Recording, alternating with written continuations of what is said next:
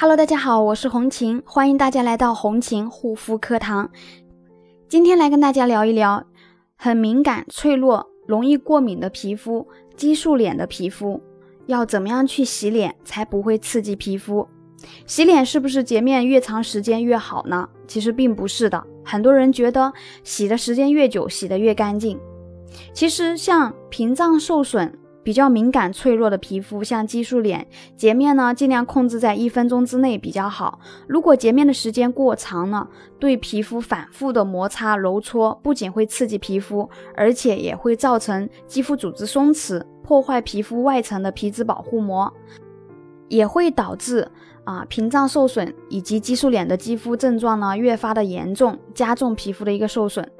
那还有很多粉丝朋友在咨询，激素脸皮肤要用什么样的洁面产品比较好呢？对于激素脸的皮肤来说，洁面的原则就两个字：温和。用温水温和的洁面产品啊洗脸。当然，洗脸呢是洗不好激素脸的，洗不好屏障受损、过敏的一个肌肤的。当确诊为屏障受损或者激素脸的皮肤后，还是要及时的去找专业对症的修复方法去修复治疗。要清理代谢掉底层的啊激素垃圾、化学垃圾，去促进底层的一个细胞再生，恢复皮肤的一个新陈代谢，恢复我们皮肤健康的生长环境，才能达到彻底的治愈。那么另外呢，治疗激素脸时呢，一定不要图快。一般能快速见效的产品里面都是添加了激素的，只能缓解一时，等停用后呢，反而会出现更加严重的激素反应。所以呢。治疗激素脸呢，一定要做好持久战的准备，一定要有乐观的态度，因为你要知道，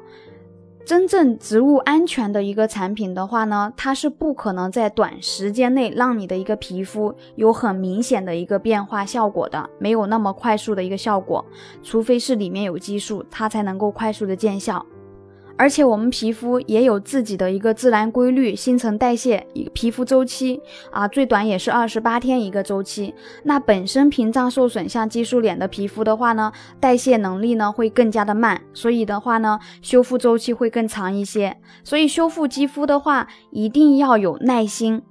不要去贪图一时的眼前的一个快速效果，导致皮肤啊越来越严重，甚至毁容。好了，今天的分享就到这里，感谢大家的收听，我们下一期再见。